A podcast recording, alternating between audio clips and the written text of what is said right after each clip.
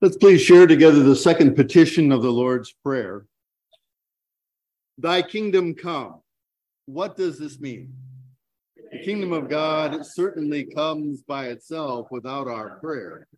But we pray in this petition that it may come to us also. How does God's kingdom come? God's kingdom comes when our Heavenly Father gives us His Holy Spirit, so that by His grace we believe His holy word and lead godly lives here in time and there in eternity. Reign and rule of God. We had that line earlier in the service that caught my attention too. For the Lamb who was slain has begun his reign. Alleluia. Well, the first line is true. Our prayer doesn't make the kingdom of God come. Our prayer is not a way to, to manipulate God into suddenly remembering he's got stuff to do. We don't we don't prompt God. God knows what he's doing. What we're reason for our praying this prayer is that we're part of it.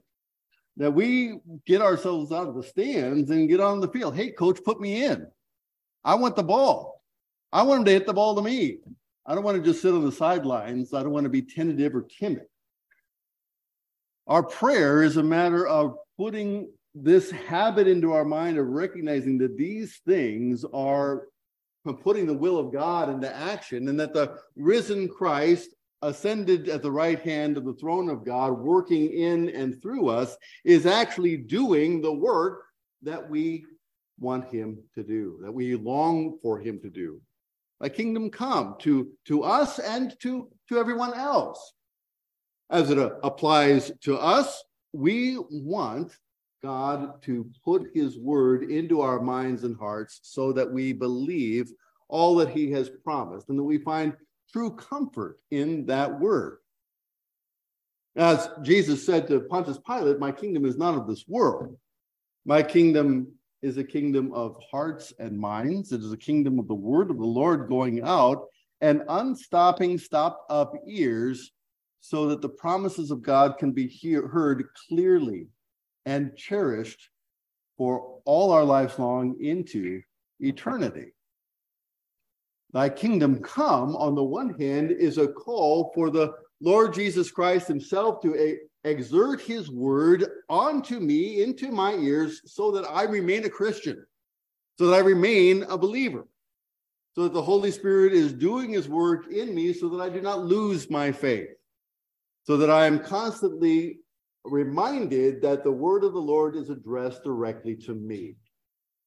And this comes in, in all of these ways that when I see the baptismal font, I am reminded by its very presence here that I have been claimed by Christ, that he has put his cross on me, that his name is my name, that he has put his name, Father, Son, and Holy Spirit, right on me. I can't ever wash that off. And so it is not only not only on me on the outside, but it has invaded every aspect of who I am, my very character as a human being, and restored me as his child.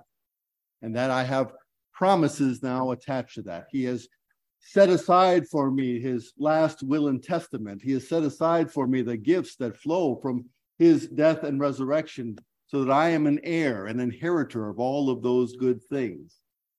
That as he reminds me of that word, and exercises his rule over me that I am reminded that I am his. I'm I'm on his team, in his family, and not just in the stands, but and not even just on the bench, but right there on the field, looking for the the way to be a part of the kingdom of God, that it might come to us also, we say.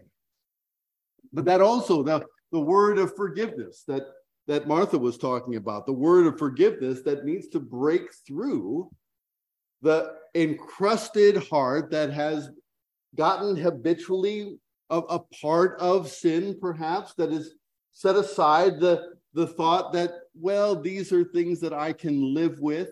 No, the Lord addresses those things as he does in the Sermon on the Mount today. You've heard that it's said that you shouldn't murder. That's a very kind thing to do, isn't it? Not murdering someone. Very nice of you. Would you be applauded at that? Somebody's crossing in front of you on the crosswalk, and there you are with your vehicle. You don't run them over. How nice of you. What a kind person you are. We'd all throw a, a banquet in your honor for not running into red lights and crashing in and killing people or lying in wait for them as they come home, as somebody might do is trying to ah, do evil, right? Well, Jesus says, let's take that maybe a little step further, shouldn't we? Maybe that entire commandment about the most extreme example is really about communicating to us a category of things that we should be thinking about. Not even hurting or harming our neighbor, not attacking them even verbally, but recognizing that you have a shared humanity with them and that the Lord God Himself has called this other one his child as well. And that, that this other one, even perhaps, even if they are not yet a believer, that, well, Jesus died for them too. Jesus rose for them too. Jesus addresses them with the word of forgiveness, just as he addresses you, even if they don't believe it. It's not your task to murder them, or to misrepresent God in some evil way, but to encourage that faith, to encourage that hope, and to set before them again the promises of God that have been so persuasive to you yourself.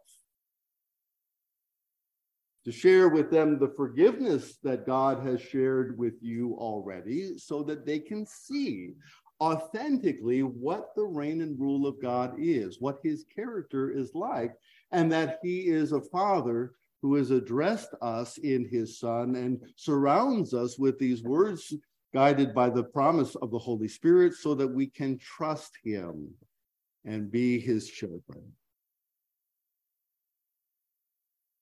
The kingdom of God is intended to take hold in its root in all people who would hear. Now, there's still plenty of work to do in terms of the kingdom of grace and the expansion of God's kingdom and reign and rule over people's minds and hearts. And there's plenty of kicking against the goats, isn't there? There's plenty of folks that would seek to assert their own wills, their own lives, to present their own righteousness to the world or to God Himself and say, This I have done. Whereas Jesus would simply say, Look, that's a nice try but it is not perfect, and it never will be. What I am offering you is the perfect that you need, the righteousness that avails even before my Father in heaven. Let me address you with that word of hope so that my forgiveness, that my forgiveness can make you truly clean. That the reign and rule of God would cover and keep you together with me in this promise and faith. I'll give you a promise, you believe it, and we'll be together as family. Also, the Lord Jesus Christ does reign and rule over all the nations of the earth.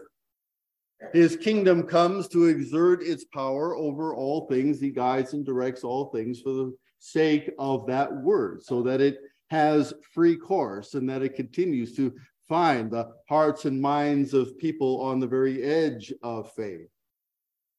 These are mysterious, mysterious things as, as how can God be in charge of all the nations of the earth when they all have all kinds of different ways of doing things? Well, I'm glad it's his job and not mine. I'll just put it that way, I suppose. He's got a plan for those things, and he is sending his word in many, many and various ways throughout the world so that in every way, shape, and form, people may come to cherish his promises. It's fascinating how strong people's faith can be when they have no other freedoms in their life at all. It's fascinating how sometimes flabby faith can feel when we have all the freedoms in the world at times. But God forgives all these things and unites and binds it to Jesus Christ so that we can be bound to his cross with all the benefits that that avails us. And ultimately, ultimately, the reign and rule of God is manifested when he appears again. When we are gathered together with all believers around the throne of God and his new creation rolls in. When the first heavens and first earth have done their job and this new heaven and new earth becomes our home.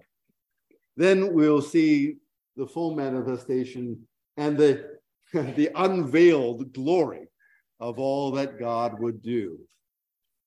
In the meantime, we live under the cross and recognize that He's working day by day, person by person, word by word, to announce His gifts to us.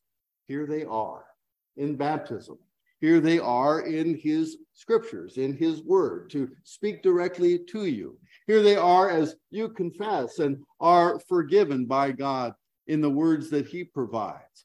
Here they are in the meal that we share together as he gives us his own body and blood for the forgiveness of all your sins, that you might have life, that you might have the promise of his eternal life.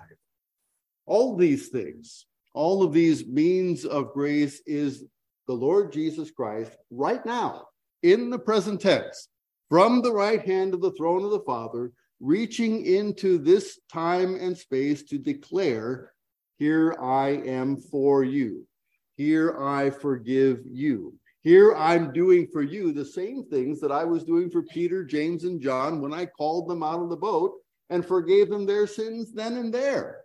It is us together right now, not having to hearken back to a, a time where Jesus was active sometime long ago, 2,000 years and so many miles away. But just as he is ascended to the Father's right hand, now he speaks. Now, this is the very same Jesus that we've always known and always fallen in love with to be our king, to be our word from the Lord as the Lord's own prophet, and to be our priest, to stand between us and the Father with his grace and mercy, his welcoming arms, and his kind heart.